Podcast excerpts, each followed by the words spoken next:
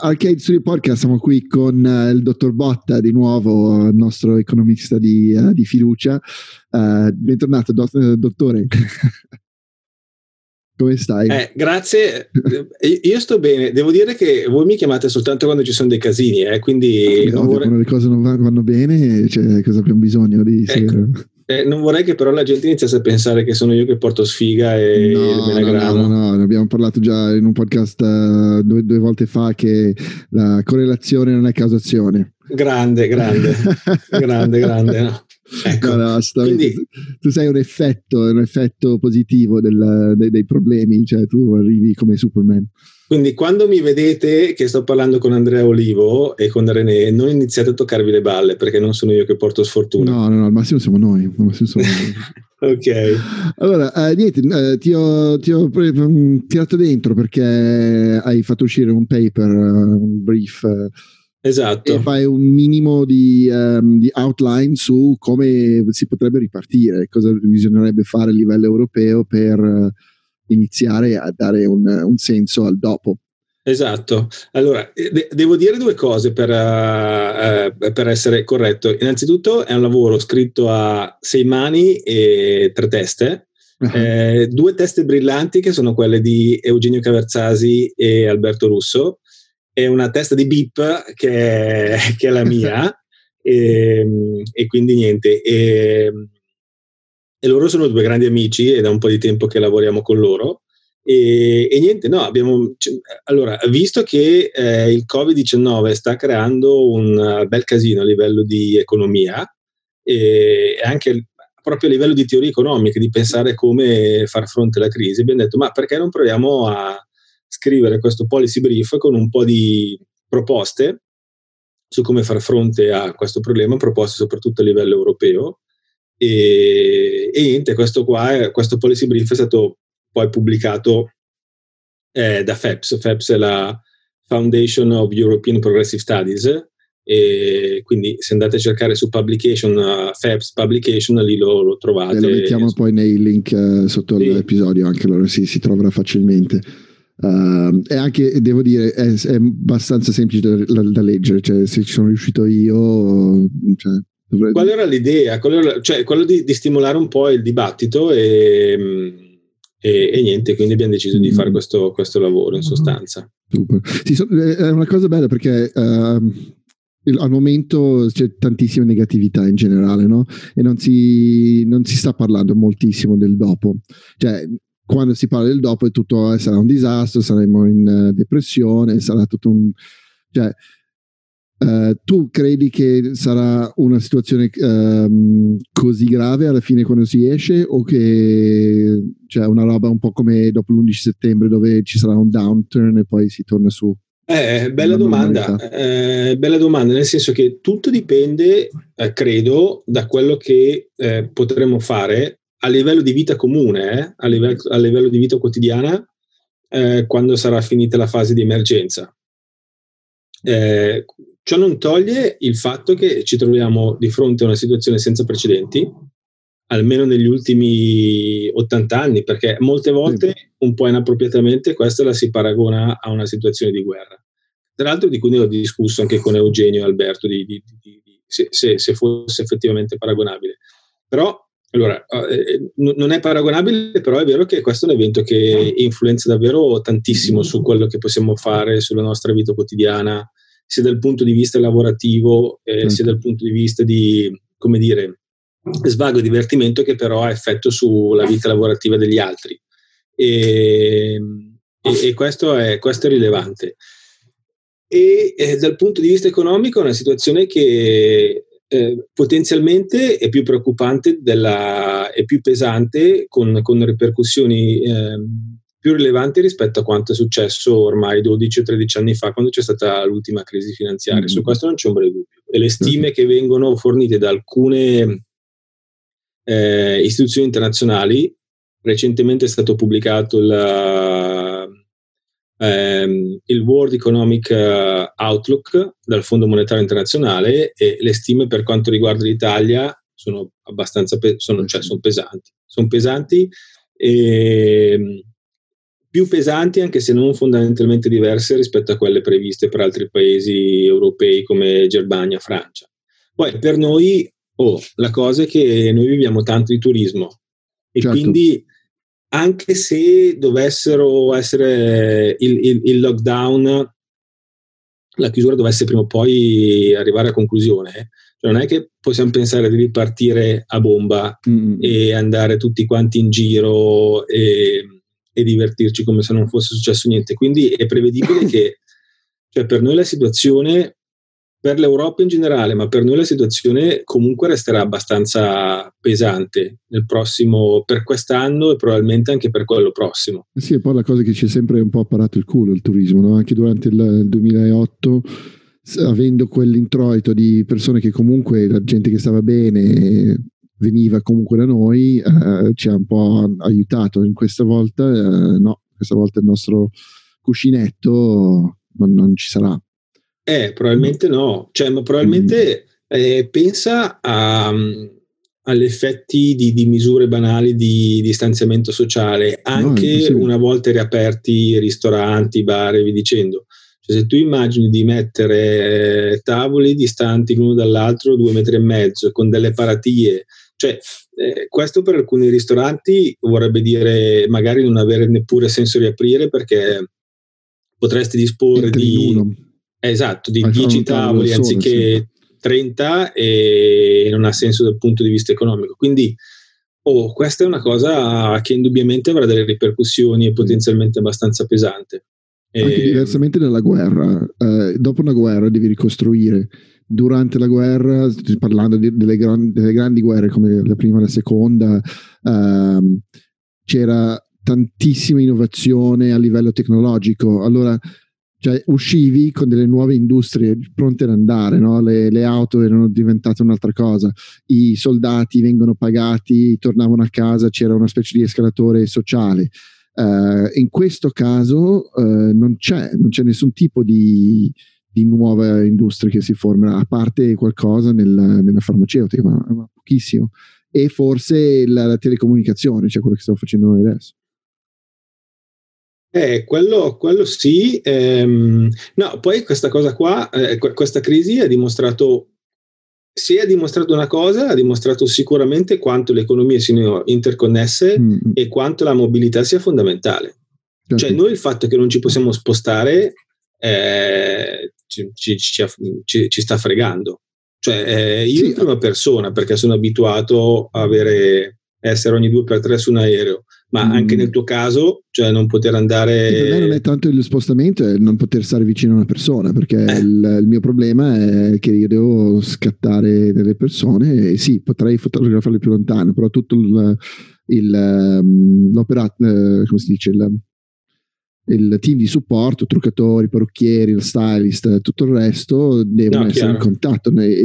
Lo potresti fare con la mascherina, ma il modello comunque non avrà la mascherina tutto il giorno. E no, chiaro, chiaro. Va bene che sono, sono, dispensabili, va bene che ce ne sono tanti, ma proprio farli fuori tutti quanti di Covid.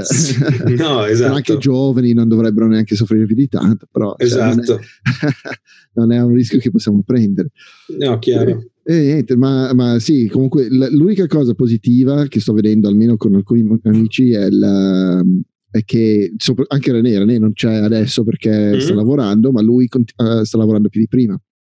Ed è no, anch'io su quello. Anch'io su quello sto lavorando più di prima perché abbiamo eh, spostato tutte le nostre attività online, quindi mm-hmm. eh, cose che eravamo abituati, abituati a fare face to face in aula o negli orari di ricevimento con gli studenti sono state riprogrammate online e questo ha implicato una, una, una buona mm-hmm. dose di lavoro. E, mm-hmm però insomma Ecco, sì, lui eh, diceva che è più produttivo perché non dovendo andare in ufficio risparmia 45 minuti andare, 40 ah, tornare okay. e, e, allora quel tempo lì lo, lo mette direttamente in, eh, in, in, produzione alla fine, cioè si, si, sveglia, fa colazione e si attacca al computer. Uh, vuol dire o svegliarti 45 minuti più tardi oppure fare 45 minuti in più di lavoro che in entrambi i casi va bene No? Una cosa del Covid è che ti fa diventare multitasking perché mentre ah, sto no. parlando con voi sto intrattenendo Wilma perché non c'è soltanto il problema che è il cane, è il mio cane, Quindi non c'è soltanto il problema di gestire i figli che restano a casa, ma gestire anche i cani certo. che possono uscire molto di meno rispetto a prima. Quindi, mentre parlo con voi, sto lanciando eh, ossi di corda a Wilma. Non so se la... noi è un cane, non, eh, il figlio non lo puoi portare fuori, ma il cane sì. esatto. esatto. non so se lo sentite in sottofondo, però se io, se io, mi muovo è perché c'è Wilma che mi tira da una parte sì, sì, e mi sta dicendo smettila di parlare con Andrea Olivo e dedicami un po' di attenzione. Eh, ecco. E niente, dai, entriamo, entriamo, un po' nel vivo del, del tuo paper, così okay. andiamo un po' al sodo. Uh, co- cos'è che proponi in, in grandi linee? Allora, fondamentalmente la, la, nostra idea è la seguente. Allora, in, in primo luogo eh, facciamo un'analisi di, di, di, de, dello shock economico comportato dalla, dalla, dalla pandemia. E, ehm, e poi eh, facciamo una distinzione fra due fasi eh, diverse, una che è quella più emergenziale, in cui fondamentalmente tutto deve stare chiuso e noi non possiamo fare niente, eh, è quella che noi definiamo una economia eh, sospesa. Perché di fatto, cioè il tuo esempio è chiaro, tu non, non, di fatto non puoi lavorare. Eh, o, o, tutti i proprietari di ristoranti, bar o anche, come dire, le, le compagnie aeree eh, di fatto certo. non possono lavorare, sono bloccati. Quindi questo è il buon esempio di un'economia sospesa che è in una sorta di limbo. E questa è la fase emergenziale.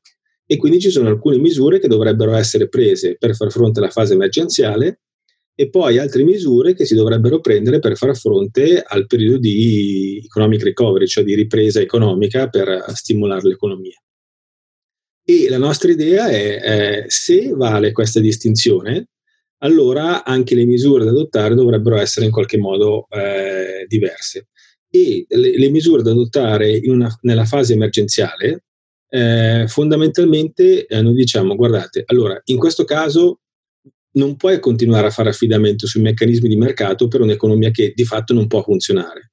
E allora lì ci dovrebbe essere un forte intervento del, del, degli operatori pubblici, dello mm. Stato di fatto, a questo, a questo livello dei governi nazionali, che dovrebbero prendersi carico, farsi carico delle, eh, dei costi di gestione delle imprese e di fare dei trasferimenti, dei trasferimenti a favore dei lavoratori. In alcuni casi succede già con la cassa integrazione, certo. in altri casi dovrebbe essere creata appositamente nel caso dei lavoratori delle partite IVA, mm-hmm. quelle che in inglese sono i self-employed. Eh, è una cosa che in qualche modo sta già succedendo con i famosi 600 euro certo. o gli 800 euro. Devono fare questi trasferimenti perché è una forma di sostegno a eh, individui eh, che altrimenti non possono, non possono, operare o a compagnie che eh, di fatto non fanno alcun incasso e diversamente fallirebbero. Questo si tratta di, diversamente dalla, da, da, quello previsto dal governo italiano, questo si tratterebbe di trasferimenti, cioè non si tratta di in qualche modo prestiti concessi dalle banche e garantiti dallo Stato, ma si, tra- si tratterebbe di, fond- eh, di risorse a fondo perduto che vengono dallo Stato o da qualche istituto pubblico come l'Inps mm. e riconosciuti ai vari agenti economici e alle imprese. Si tratta di una montagna di soldi, eh? sì, si tratta di una montagna di soldi. Per questa ragione qua, allora lo Stato, se facesse questo, si indebiterebbe in maniera spropositata. Come si può fare, eh, si può evitare che uno Stato si indebiti in maniera spropositata per fare fronte a queste esigenze di, se vuoi, di vita quotidiana, eh, ci, ci, pensa la, la banca centrale. Cioè la banca centrale fondamentalmente è l'istituzione che stampa i mezzi di pagamento, la moneta, ed è quella che può finanziare queste eh, spese sostenute dall'operatore pubblico. E questa cosa qua, tra l'altro, in qualche paese viene già fatta.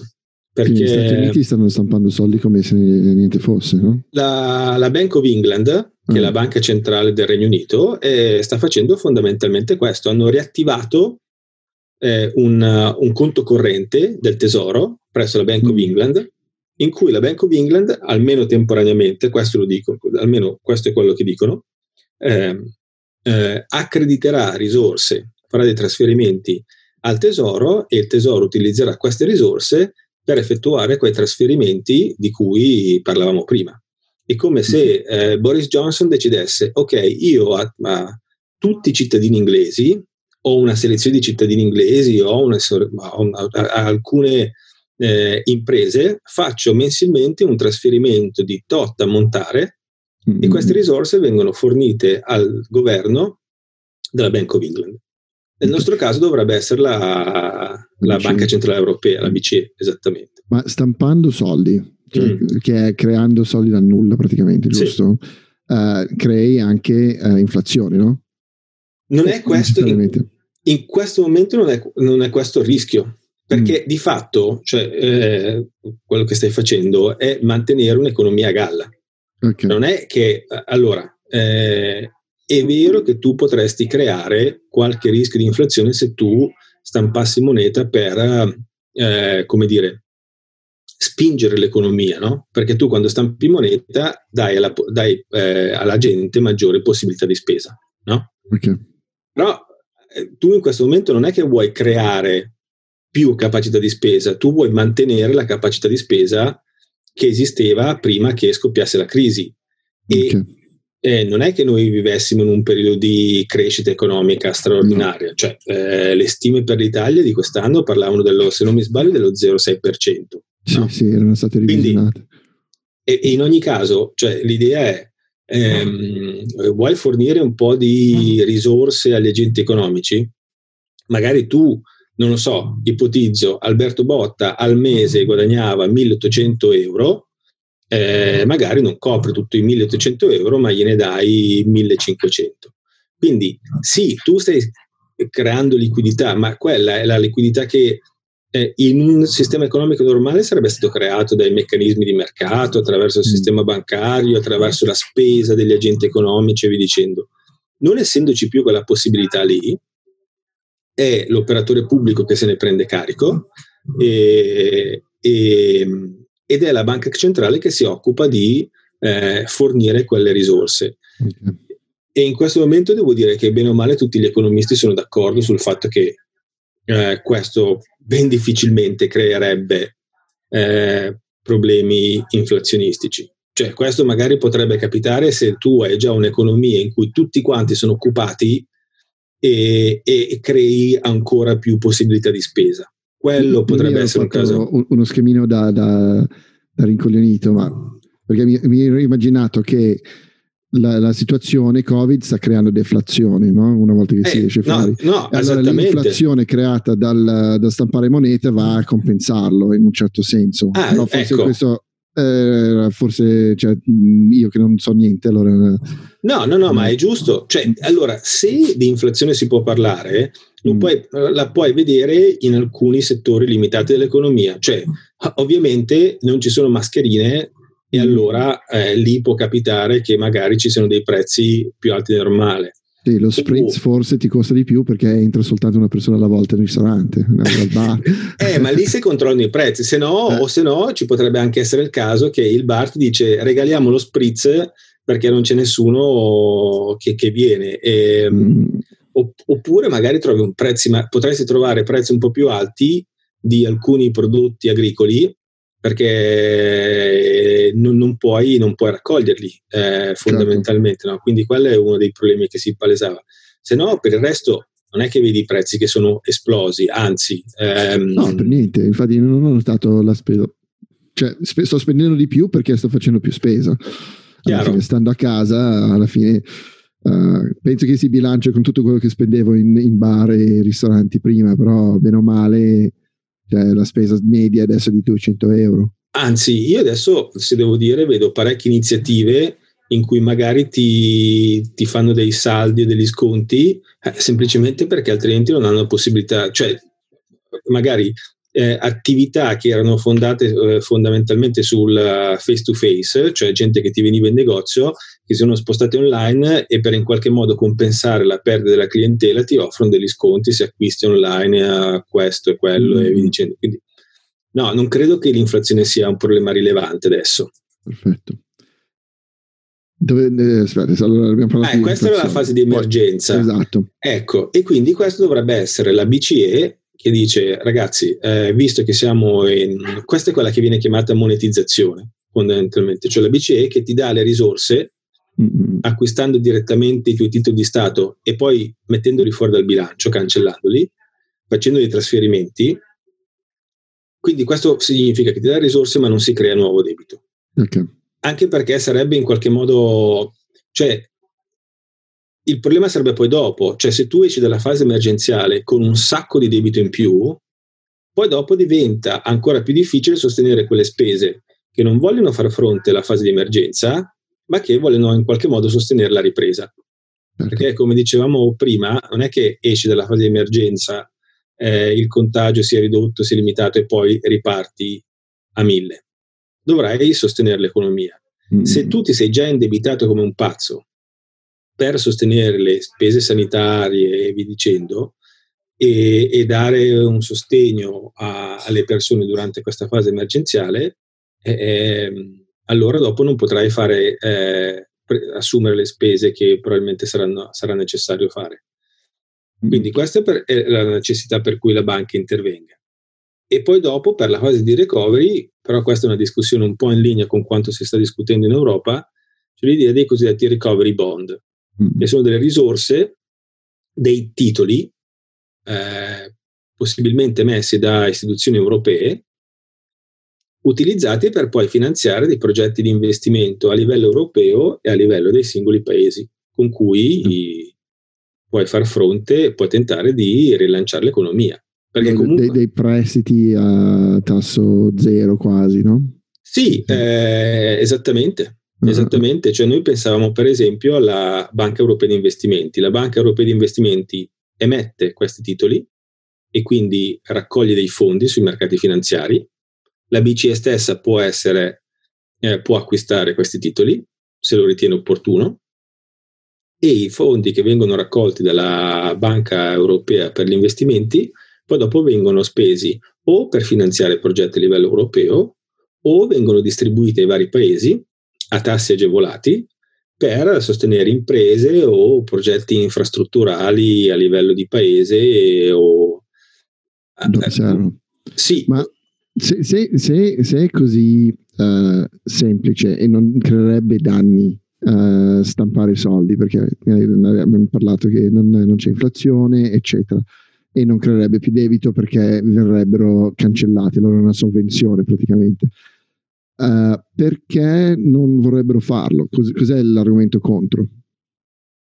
Eh, bella domanda. Allora, ehm, in primo luogo vorrei dire che questa qua non è una proposta di eh, pericolosi economisti di sinistra mm. sovversivi e antisistema, perché in realtà è una, è una proposta che viene anche da, da, economisti che solitamente vengono classificati su posizioni tendenzialmente differenti. Quindi direi che secondo me questa è una cosa che...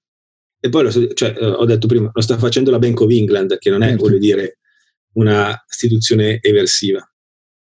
E all'interno dell'Eurozona questo è un po' più complicato perché in parte eh, significherebbe ripensare eh, al funzionamento di alcune istituzioni rispetto a quanto era concepito originariamente. Cioè, eh, questa idea della, ban- della, della, della, Banca Centrale Europea che interviene e, eh, e, e in, in pratica stampa denaro dato direttamente agli Stati membri è in violazione totale dello statuto originario della Banca Centrale Europea e di come la Banca Centrale Europea eh, è stata disegnata. Perché? Perché a suo tempo la Banca Centrale Europea era stata concepita per controllare i prezzi. Questo era l'obiettivo mm-hmm. principale. Si diceva più stampi moneta, più rischi di generare eh, prezzi che crescono e quindi è per questo che nel mandato della Banca Centrale Europea è espresso è scritto esplicitamente non può finanziare e non può stampare denaro da dare a istituzioni comunitarie o agli stati membri. Mm-hmm. E quindi tu qua dovresti cambiare un trattato. Ok. E allora stai tentando di trovare, ehm, e, quella, è quella che per noi in inglese sarebbe come dire il first best, la situazione, la, la, la soluzione ottimale. Però questo richiederebbe una revisione del trattato, dei trattati che stanno alla base del funzionamento della Banca Centrale Europea. Mm. Ehm, e per questo che poi dopo tu devi eh, trovare delle situazioni politiche alternative e non è facile trovare queste situazioni politiche alternative perché poi devi trovare un accordo tra i vari governi. E, e, e, e, lì c'è tutto il discorso dei governi, diciamo così, rigoristi. Germania, mm. per esempio, che dice sì, però se diamo i soldi agli italiani, questi qua li spendono, li spendono. Cioè, allora, in, da, da, un certo punto di vista hanno qualche argomento eh, a loro favore, dire ma scusate, voi già non riuscite a spendere i fondi europei che normalmente vi diamo, chi cavolo ci dice che li spendiate in maniera virtuosa la, la, la, la badilata di soldi mm. che vi potremmo dare eh, nella fase di recovery? E quindi questo, questi, questi, dubbi possono anche avere un senso. Cioè non è che noi siamo stati sempre virtuosi e come dire, no, virtuosi sì, non siamo stati eh, efficienti nel modo in mm. cui abbiamo speso le risorse che ci sono state date, anzi in molti casi proprio non siamo riusciti a spenderle. Ehm, e però qua si entra più nel, nel, nel, dibattito politico piuttosto che in quello economico. E, sì, certo, lì, lì, è proprio una questione di uh, i governi precedenti non, uh, o non li hanno spesi oppure li hanno gestiti male o uh, non so, avete fatto crescere troppo il vostro debito, nonostante che noi stavamo lì a dirvi ragazzi dovete risolvere questo problema. E, adesso avete trovato il modo per perché noi dobbiamo per forza aiutarvi perché non vogliamo un paese totalmente allo sfascio sul nostro frontiera sud dobbiamo per forza aiutarvi, ma vediamo, cioè, decidiamo noi come aiutarvi. No? Poi se, secondo me c'è anche questo discorso qua, ehm, che eh, forse non è eh, mai espresso in maniera chiara, però sarebbe interessante valutare. Cioè, se tu immagini che ci sia un'istituzione europea che emette del, um, dei titoli di Stato europei, quindi delle, è un debito europeo, metti che sia la Commissione europea, cioè, poi la Commissione europea deve in qualche modo finanziarsi per ripagare il debito che mette, no? Cioè mm-hmm. gli eurobond sono emessi dalla Commissione europea, raccoglie dei fondi, questi fondi li utilizza per uh, sostenere la ripresa economica in Europa, però la Commissione europea dovrebbe in qualche modo avere delle risorse proprie per poi dopo ripagare il debito che ha contratto a suo nome. E, e questo può, essere, può accadere o eh, se gli Stati membri fanno dei trasferimenti alla Commissione, il budget comunitario, mm-hmm. o alternativamente dovresti far sì che la Commissione europea, come si dice, abbia delle eh, fonti, ehm, eh, delle, delle entrate proprie, il che vuol dire una tassazione europea. Questo, da un punto di vista politico, sarebbe avvicinarsi in maniera molto significativa a in qualche modo uno Stato federale, perché inizia a creare, nel vero senso della parola, una istituzione fiscale a livello mm. europeo. E questo che implicazione ha a livello politico periferico? Vuol dire che in qualche modo cioè la Commissione diventa molto più rilevante e diventa in qualche modo un governo europeo e tutti i governi nazionali è come se diventassero dei governi di stati eh, sì, regionali, periferici, regionali, cioè è come se, eh, voglio dire, eh, in, in, questo, in, questo, processo è come se, ehm, eh, come, come, dire, eh, Fontana sta a Conte come Merkel sta a von der Leyen, no? mm-hmm, in questo, certo. in questo eh, mondo ipotetico. E ora non so se Macron, Merkel e tutti i vari capi di Stato o Presidente del Consiglio eh, siano disposti ad accettare un declassamento di questo tipo, no? Mm. Cioè... Sì, però potrebbero ambire a diventare il presidente dell'Europa, in teoria. Cioè avrebbero un, cioè, uno step più alto a, a, cui ambire in quel momento lì. Perché sì. suppongo che a quel punto ci sarebbero delle elezioni uh, pan-nazionali no? uh, in cui viene votato il, uh, i partiti europeisti. Cioè, eh, so. europei. Cioè, sarebbe eh, so. un altro tipo di sistema, sarebbe più una roba, forse non proprio l'americana, ma più così, no? Eh sì, il problema è, mm, Allora, beh, i capi di Stato potrebbero ergersi come i salvatori dell'Europa, del progetto mm-hmm. europeo. E quello sarebbe ovviamente eh, gran cosa per loro. Eh, però è anche vero che in qualche modo dovrebbero delegare parte dei loro poteri a livello, trasferire parte dei loro poteri a livello centrale. E questo eh, di fatto è un depotenziamento di loro, perché è vero che loro potrebbero diventare, come dire, presidenti dell'Europa, però questo vale per uno, non per uh, certo. 27. Quindi per gli, mm-hmm. i rimanenti 26 sarebbe di fatto un uh, declassamento uh, non da poco. Vabbè, se pensi all'Eurozona, questo varrebbe per uno e non per gli altri 18, diciamo così. E, ehm, non so, qua ci si scontra con l'ego della, della politica e dei politici, sì, sì, sì. non è una cosa da poco. È, cioè una cosa che sta venendo fuori da questa crisi qua è che l'idea dell'Europa deve in qualche modo cambiare, o in una direzione o nell'altra, ma quello che abbiamo non, non può continuare ad essere in qualche senso, perché non è stata abbastanza veloce a, a, a, a muoversi, soprattutto in Italia per niente. Poi si sono svegliati un attimino, più, più andava avanti la crisi e più si è espansa, però finché era un problema italiano, era un problema italiano, allora dov'è l'unione? No? no, no, chiaro, però questo eh, ah, chiaramente sta diventando un problema europeo perché eh, nonostante quanto si è detto precedentemente, che magari l'Italia verrà influenzata e colpita in maniera relativamente più pesante, cioè le stime del Fondo monetario parlano di un meno 9% del PIL su base annuale, non è che comunque la Germania o la Francia o l'Olanda godranno di ottima salute. Mm-hmm. Cioè, se non vado errato, le stime per la Germania sono meno 8. Sì. D'accordo, c'è un punto percentuale di differenza, però non è che questo cambia la vita, cioè la solfa è, è pur sempre quella lì. E, e quindi cioè, io penso che questo eh, sia davvero il caso di agire in maniera coordinata e a livello, a livello europeo ma anche perché cioè, eh, ci vuole un, una coordina, eh, un coordinamento a livello europeo, anche perché cioè, il virus si muove indipendentemente dai confini, a meno che poi si, non si decida di chiudere tutto quanto e di non potersi certo. proprio più spostare. Però voglio dire, quello che nel momento in cui ci si avvicina ad una fase di parziale riapertura, cioè quello che succede in Italia avrà un'influenza su quello che succederà in Germania, mm. E, e, in Francia e, e viceversa.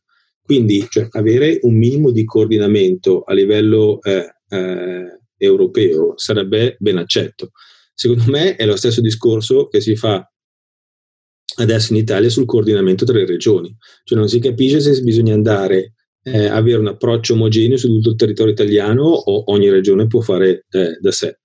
Secondo me quello che è stato fuori è che questa idea di delegare i servizi sanitari a livello, a livello regionale è stata una scelta disgraziata mm. e quando si ha a che fare con una crisi di questo tipo qua si capisce l'importanza di avere un coordinamento centralizzato perché se no uno va in una direzione, l'altro va nell'altra direzione e non si capisce una mazza. Ma Detto infatti, imparare a povere. A me la, una delle cose che mi è venuta in mente a livello proprio europeo, sarebbe da fare, se non a livello italiano, è mascherine, banalmente. Uh, invece di avere uh, milioni di mascherine distribuite in tutta Europa, no? hai un magazzino centrale da qualche parte e quando succede un casino li carichi su un aereo e li spedisci in un giorno, sono lì. No? Invece hai poliziotti austriaci che fanno a pugni con quelli italiani. Per... Esatto, esatto, è assurdo questa cosa qui. Eh, cioè non, non, può essere un, un'unione se poi litighiamo perché non facciamo passare le, le, le cariche di mascherine e, e, quello che è. Cioè sarebbe essential buying, allora costerebbero meno perché un solo buyer comprerebbe tutto. No, esatto. Teoria. E poi non, non devi stoccarli in mille posti diversi, li stoccaggi in un posto solo in, non so, un aeroporto, un hangar a Francoforte con tutta una serie di altre cose di emergenza, perché adesso ci saranno ventilatori e robe del genere che non saranno più utilizzati, no? Una volta finita chiaro, l'emergenza, chiaro. saranno lì e dove li mettiamo? Li mettiamo in un posto, un posto solo invece di 80, che poi sai come i, i bus a Roma che rimangono in un, una rimessa e sono tenuti male al sole, no, si tiene in un posto solo che costa anche meno perché hai bisogno di meno manodopera e quando servono li distribuisci in base alle necessità. Eh, pensa, pensa a, a, cosa potrebbe signific- significare organizzare a livello europeo un servizio di riciclaggio di tutto il materiale medico che dovrà essere smaltito, perché è una montagna di mascherine certo. che dovranno essere smaltite e ovviamente cioè, eh, ci sono le cosiddette economie di scala, cioè avendo dei volumi così enormi, se si mettono assieme le energie, eh, probabilmente si organizza il tutto in maniera più efficiente e in maniera, in maniera migliore, piuttosto che andare tutti quanti in ordine sparso. Sì, e queste energie... È quello che succede con noi con la, la protezione civile, in teoria ci sono i magazzini della protezione civile, non è che ogni singola città ha 20 mezzi di salvataggio e tutto quanto. E quando esatto. servono si spostano in giro, no? Esatto, esatto. Queste sono quelle che in economia si chiamano esternalità, cioè quello che mm. faccio io ha effetti su quello che fanno gli altri. E qua ci sono una, in questi casi, in questo contesto, ci sono una quantità di esternalità che è, stratosferica e per, farlo, per, per, per, farvi fronte bisogna essere ben organizzati, c'è poco da fare sì, e sì. coordinati. E devi anche fidarti perché se tu hai tutte le mascherine in un hangar a Bruxelles eh, e non ti fidi dei, di loro o della Commissione europea, eh, cioè, poi diventa tutto un altro problema. E, e, quello è una cosa che sta mancando chiaro, tantissimo. Chiaro. C'è proprio a livello di fiducia e a livello politico di, di, di chi c'è in Europa. E eh, questo so. non si sa come. Cioè, come andare a combatterlo.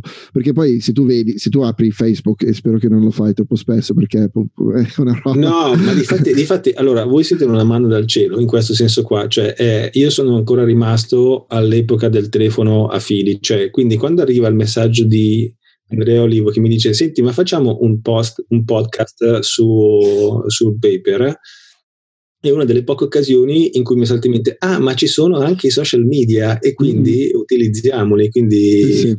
No, non sono, non no, sono è, è spaventoso, è soltanto, vabbè, ci saranno anche le persone che seguo, ma è soltanto una, uh, un, una raffica di, di, conspiracy theories, di uh, ci vogliono uccidere con il 5G, ci vogliono, il Covid è fatto dagli uomini, cioè costante, costante. Le, L'Europa vuole, vuole, che l'Italia muore, uh, che non si capisce come mai, perché non avrebbe nessun senso logico, cioè, almeno che ci invadano e prendono le nostre spiagge, cioè, non, cioè, non, non vuoi un paese che prima produceva ricchezza per la, l'euro, la, l'Eurozona. No, non credo che, che, che poi sia, crolla, no? No, non credo che ci sia una cospirazione. Eventualmente ci potrebbe essere un problema di miopia politica. Sì, quello sì. Di, mia, di, mia, di miopia politica sì, di, di, cospirazione eh, onestamente non, non, cioè, no. no perché non, ehm, cioè, non avrebbe senso. Noi comunque una parte del nostro PIL dovrebbe andare all'Europa, no? Cioè, eh, eh, per fondere, cioè, da dare dei, Uh, ah, sì, sì. monetizzare l'unione. No? Beh, il, il, il, budget comunitario è fatto eh. su trasferimenti che arrivano dagli Stati membri alla esatto. Commissione, quindi eh, e, ed dipende... è un bud, una percentuale del tuo, um, del, del tuo PIL. PIL. Sì, okay? sì, allora, se, eh. se, il mio PIL cre- scende perché la Germania ha deciso che il mio PIL deve scendere, uh, io pago meno. Okay? Ah, in proporzione, ma sì, eh, ma nel senso che sicuramente, cioè, visto che il budget comunitario è una certa percentuale del PIL europeo, eh, ovviamente eh, se cala il PIL europeo, il budget comunitario, le risorse disponibili alla Commissione diminuiscono. Quindi certo. questo viene, ma indipendentemente da questo, cioè eh, è sempre il solito discorso, ma questo è stato anche dichiarato da alcuni da alcune compagnie tedesche, voglio dire, cioè eh, la Volkswagen vende macchine in Italia, cioè la Volkswagen non penso che abbia alcuna convenienza, certo. la Volkswagen, dico la Volkswagen per intendere qualsiasi casa mm. automobilistica tedesca, o non è che sono contenti di avere una recessione clamorosa in, in Italia o in altri paesi europei cui, con i quali hanno forti relazioni commerciali o alternativamente questo può essere visto anche in altri, eh, da un altro punto di vista. Cioè, sentivo stamattina che molte aziende automobilistiche tedesche si pongono il problema se le fornitrici italiane non, ha, non, non, non riaprono, perché eh, prendi mm. l'esempio di Brembo. Brembo certo. è produttrice mondiale di freni e immagino che una parte rilevante Bre- della produzione di Brembo venga esportata e vada a beneficio di imprese tedesche, anche di imprese tedesche fra le altre. Mm-hmm. E non è facile, magari lo puoi trovare, ma non è facile trovare un'impresa che fornisca gli stessi prodotti forniti da Brembo con gli stessi standard qualitativi. E quindi questo vale anche in, in, in, senso, in senso, opposto. Cioè, eh, se l'Italia non riparte, se il sistema resta chiuso e se alcune attività produttive non possono iniziare a operare, questo dal punto di vista dell'impresa tedesca è eh, dell'economia tedesca un problema non soltanto perché non vendono i loro beni, ma magari non riescono proprio a produrli, mm. hanno difficoltà a produrlo, li producono più lentamente perché non hanno i fornitori, detto brutalmente. Quindi il, il, problema è in sì, entrambe le direzioni. Tutto collegato, cioè, la, l, pensando per un secondo, della, diciamo facendo l'avvocato del diavolo, eh, potrebbe essere che se io abbasso abbastanza il, eh, il, il PIL di un paese, io in, cioè, potrei entrare dentro e comprare le sue aziende e allora la Brembo diventa tedesca e allora io produco in Italia però è tutto profitto tedesco alla fine sì, sì, però, però vuol dire... Vedo difficile, mm. cioè non, riesco a, cioè non, non riesco neanche a dirlo bene perché mi sembra una roba talmente... Cioè, sì, è successo, è successo più volte, abbiamo venduto l'oro piana ai francesi, cioè tante la Lamborghini è tedesca, um, ci sono molte cose che noi abbiamo venduto fuori, però abbiamo anche comprato noi aziende di altri paesi e cioè è una cosa che va in circolo in qualche modo. S- sì, però cioè, mh, sì, questo, questo, beh, questo il governo ci ha già pensato in effetti perché ha cambiato la regola ehm, che vincola, eh, diciamo così, c'è un, uh, come dire, la possibilità che imprese nazionali vengano acquistate da eh, rivali o competitor stranieri viene valutata con attenzione da parte delle autorità eh, governative, quindi il governo italiano ha già provveduto da questo punto di vista. Eh, c'è questa possibilità qua, però eh, in ogni caso mi, mi, mi, risulta difficile che questa sia parte di una strategia voluta eh, no. e portata avanti coscientemente dai partner europei, credo. Eh. Cioè, non, non, Mm, sì, non avrebbe, non avrebbe, effettivamente senso ai grandi governatori di, di, di, fare una roba del genere, suppongo. Cioè, io credo che la gente fa il modo più semplice per guadagnare più soldi possibile, no? Di solito. Uh, se io devo lavorare 10 e guadagnare 20, o devo lavorare 12 e guadagnare 15, cioè non, cioè non, sì, sì. non ha senso. Se, se la cosa più semplice è Uh, rafforziamo tutti quanti il più possibile, diamo la possibilità a tutti di lavorare il meglio possibile e così poi ci sono anche più soldi da rubare in un certo Ma senso. Volete. Anche perché comunque c'è questo discorso qua, cioè non è che siamo nel caso in cui l'Italia sta male e gli altri paesi vivono eh, a meraviglia e nell'oro. Cioè certo. il discorso che hai fatto te, eh, io adesso non so precisamente i dati, ma sicuramente c'è stato un crollo dell'indice di borsa in Italia non credo che sì. però l'indice di borsa di Francoforte, la quotazione delle imprese tedesche sia, eh, sia rimasta inalterata, cioè credo che il crollo borsistico si sia verificato bene o male in tutti quanti i paesi. Mm. Quindi mi rende difficile pensare a imprese tedesche che stanno benissimo, imprese tedesche o di qualsiasi altro paese che stanno benissimo e possono permettersi di eh, acquistare imprese italiane che sono alla deriva e il cui prezzo è crollato. Cioè siamo più o meno tutti sulla stessa barca, quindi davvero non credo che ci sia una eh, finalità speculativa o strategica alla base delle, delle, politiche che vengono discusse o che non vengono discusse mm-hmm. e opportunamente attuate. Cioè, non, non ci vede questa cosa qua alla base.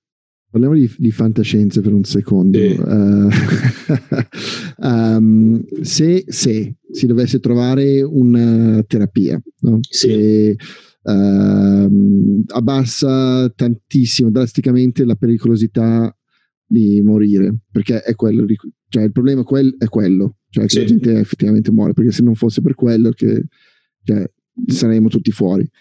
um, si trova questa terapia, si fa quello che hai proposto di fare te in, uh, in commissione. Sì. Secondo te quanto ci metteremo a tornare a una sembianza di normalità? Per non Beh. dovendoci più preoccupare del fatto che una persona sia male di Covid. Mm.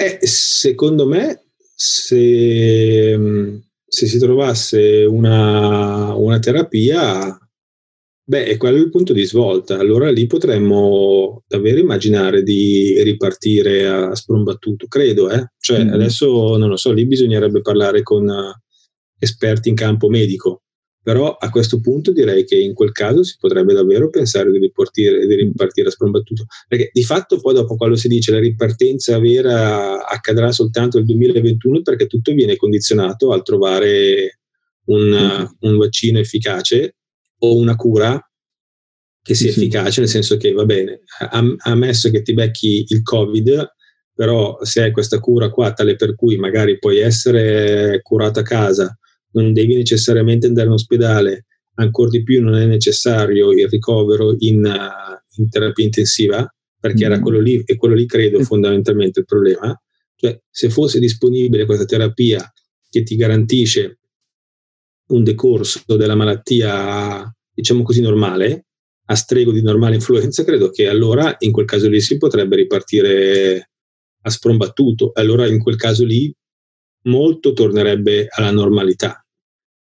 Tenendo in considerazione che quello che è perso è perso, cioè non è che i bar che sono stati chiusi no. le attività che sono state chiuse, cioè è quello il problema. Esatto, servirebbe comunque lo stimulus che proponi tu. Cioè è quello per, eh, la ragione per cui eh, una cosa che eh, proponevamo eh, io, Alberto e, Eugenio era di evitare il quanto più possibile l'indebitamento, sia pubblico che privato. Perché tu immaginati, noi facciamo questo stupido esempio, immaginati un, un, un bar o un ristorante di Pavia che è rimasto chiuso per un me- due mesi, tre mesi, eh, si vuole far sì che eh, in qualche modo onori i propri impegni di pagamento, cioè che paghi le bollette, che paghi magari l'affitto o, o, o che, che, paghi banalmente le spese di manutenzione della, della, come dire, dei, eh, di, tutti i macchinari che hai, di, di tutti i prodotti che hai in, in casa. No? Gli stipendi dei, dei suoi camerieri, eh, tutto quello. Sì, mm. perché magari in alcuni casi ci pensa la cassa integrazione, in altri casi sono partita IVA, no. no? Mm. Eh, e allora allora immagina che c'è anche il provvedimento di liquidità fornito alle imprese, va bene, meglio che niente, però tu potresti trovarti con un bar che magari ehm, dopo tre mesi in cui è chiuso, in cui non ha fatto un soldo di incasso, ha che ne so, a 15.000 eh, euro di debito in più perché sono arrivati dei prestiti dal sistema bancario garantiti dallo Stato, ok, va bene, eh, per pagare, continuare a pagare l'affitto, eh, però dopo, dopo, dopo, tre mesi in cui non hai fatto un soldo, che sia uno, hai 15.000 euro di debito in più, che puoi ripagare su sei anni tutto quello che vuoi, però intanto è un debito che hai in più. E tu certo. cosa pensi? Che io eh, ripartirò a sprombattuto e dirò va bene, allora dopo tre mesi di chiusura totale decido di investire, di cambiare i tavoli o decido di investire e di comprare una nuova macchina del caffè super mega figa e avanzata tecnologicamente. Cioè, è per questo che ti serve adesso ti serve evitare come la morte che ci sia un accumulo eccessivo di debito, sia pubblico che privato. Perché poi questo ti frega, eh, ti riduce enormemente le possibilità che puoi fare dopo. Mm-hmm. E, ehm, e, e, e esatto, cioè è, è, questo qua il punto. E poi dopo dovrai stimolarlo ulteriormente per far fronte a questa, a questa situazione, posto che è davvero importante adesso evitare che imprese e operatori pubblici si indebitino come dei pazzi ehm, sì. in questo momento. La situazione è un po' del cazzo. Sì. è incredibile. Cioè, la, è, è, è, un, cioè, è positivo perché a livello di um, come si dice? Sveglia esatto. a, a, potrebbe funzionare in qualche modo. Forse cominciamo ad essere un po' meno um, a tendere meno l'orecchio ai populisti tendiamo un po' meno uh, cioè, ci serve più concretezza adesso di una volta, cioè, perché non ha... Uh, cioè, la nostra problema è che non eravamo proprio preparati per queste cose qua. Non avevamo Però, 200 ventilatori in in una capannone da qualche parte. Da, chiaro, chiaro. Però che quello che ha detto Macron secondo me ha molto senso. Cioè Macron ha detto occhio che se l'Europa non interviene in maniera uh, sufficientemente energica adesso, poi la, eh, la, si rischia di dare in mano ai, certo. ai populisti. O ehm, qua va il discorso che eh, qua, qua, c'è il discorso che varrebbe la pena fare, cioè eh, ha senso restare in Europa che è incapace di prendere eh, qualsivoglia iniziativa anche di fronte a, un, a, una crisi così massiccia e così devastante? Eh, a quel punto eh, avrebbe davvero senso chiedersi boh, cosa ci stiamo a fare. Questo vale per tutti i, i, gli stati europei, cioè mm-hmm. se, se ci dobbiamo dilungare in maniera estenuante in dibattiti, che non portano, in dibattiti e discussioni politiche che non portano ehm, alcunché e che non hanno una soluzione, eh, allora questa è la dimostrazione che a questo punto vale la pena far da sé. E, ehm, se invece noi pensiamo che sia importante eh, una costruzione europea, eh, questo deve essere, e, e, e vogliamo invitare che la costruzione europea venga depotenziata perché eh, alle prossime elezioni i cosiddetti partiti populisti avranno, eh, una, avranno vittoria facile e allora questo è il momento in cui bisogna, bisogna, bisogna agire e, mm-hmm. e bisogna agire in maniera importante. Io sono uno di quelli che crede che ehm, quando si parla di un'Europa depotenziata, ehm, questo potrebbe creare un sacco di problemi, cioè perché le cose non resteranno così di lì a che, cioè, e, e ritornare alle proprie volute nazionali, e ritornare a logiche che sono puramente nazionali, questo a lungo andare, cioè non nell'immediato, però a lungo andare può creare dei problemi, perché si perde quel senso di coesione che di fatto negli ultimi 80 anni poi ha evitato guerre. Certo, ma se tu, se tu uh, non, so se, se, tu leggi molta fantascienza. No. No, in, in, in quasi tutte le... Uh, i libri di fantascienza dove c'è un mondo utopistico, ma anche tipo Star Trek, no? dove siamo riusciti a uscire dalla Terra, siamo andati sulle stelle nei pianeti lontani. Um, c'è sempre una specie di governo mondiale, no? Alla fine, cioè dove Uh, che, che cont- perché ovviamente una volta che hai le stelle e altri 20 pianeti non può essere uh, l'Italia che parla con una nazione a Marte, cioè una singola uh, colonia Ma- su Marte. Yeah. Eh, deve partire da un, da un nucleo più, più grande. E, e, quello funziona perché se tutti quanti siamo soggiogati a una un poten- una potenza più alta uh, e giochiamo tutti st- sulle stesse regole, in teoria evitiamo i problemi. Cioè, eh, siamo, diventiamo come due bambini con un genitore, no? Sì, si possono, possono litigare, possono odiarsi, ma poi uno viene spostato in una camera uno viene spostato nell'altra, si fa tranquillizzare le acque e poi possono parlare di nuovo. Adesso è utopistico, uh, non ha, sicuramente un discorso così non avrà molto appeal a molte persone, però ehm, secondo me più grande è il, e più, uh, più diversificato all'interno è un'entità, più possibilità hai che uh, non ci siano litigi troppo grandi. Eh, sì, cioè io sono, sono, d'accordo con te, però cioè, capisco che la mia è un'idea personale, questa qua. Cioè, certo. Però io da questo punto di vista sono profondamente internazionalista, nel senso socialista del termine, e, e, e ovviamente sarei assolutamente a favore nel muoversi in quella direzione. Eh, se muoversi in quella direzione non è possibile e ci si continua a picchiare a sangue, eh, eh, allora in qualche modo ha senso dire, beh, allora eh, facciamo, facciamo, autonomamente, ma questa la, la, vedrei a lungo andare, la vedrei come una scelta molto, molto, molto, molto rischiosa. Cioè, ripeto, non è che adesso finisce l'Unione Europea, immaginiamo nel caso peggiore, nel, nello scenario peggiore, finisce l'Unione Europea e il giorno dopo siamo coi carri armati no, certo. a spararci l'un con l'altro. Però le condizioni per rapporti molto più conflittuali sicuramente si creerebbero e questo non lo vedrei come... Mm. Cioè non potrei veder, vederci alcun aspetto positivo in, in, in, questa, in questa evoluzione.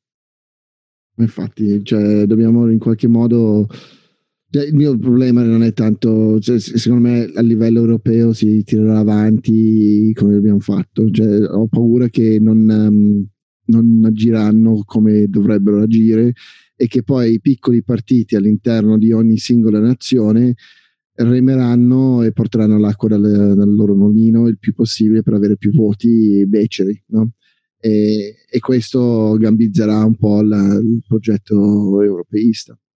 Vediamo, vediamo. Mm. Aspettiamo con ansia il 23 di, eh. Eh, di, di aprile. A questo punto cosa succede?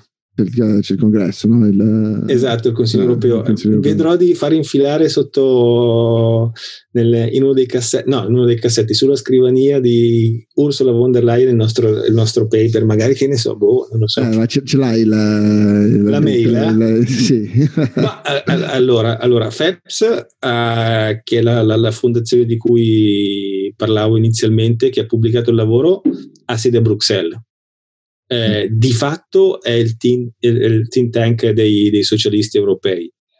Non so se gli sia arrivata a, a qualche politico socialdemocratico europeo il paper, però se hanno la possibilità di ehm, eh, metterlo, appoggiarlo sulla scrivania. Sì, di, comodo. Eh, esatto.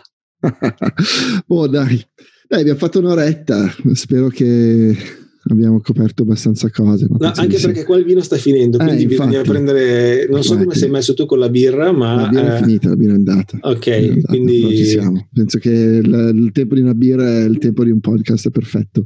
Ok.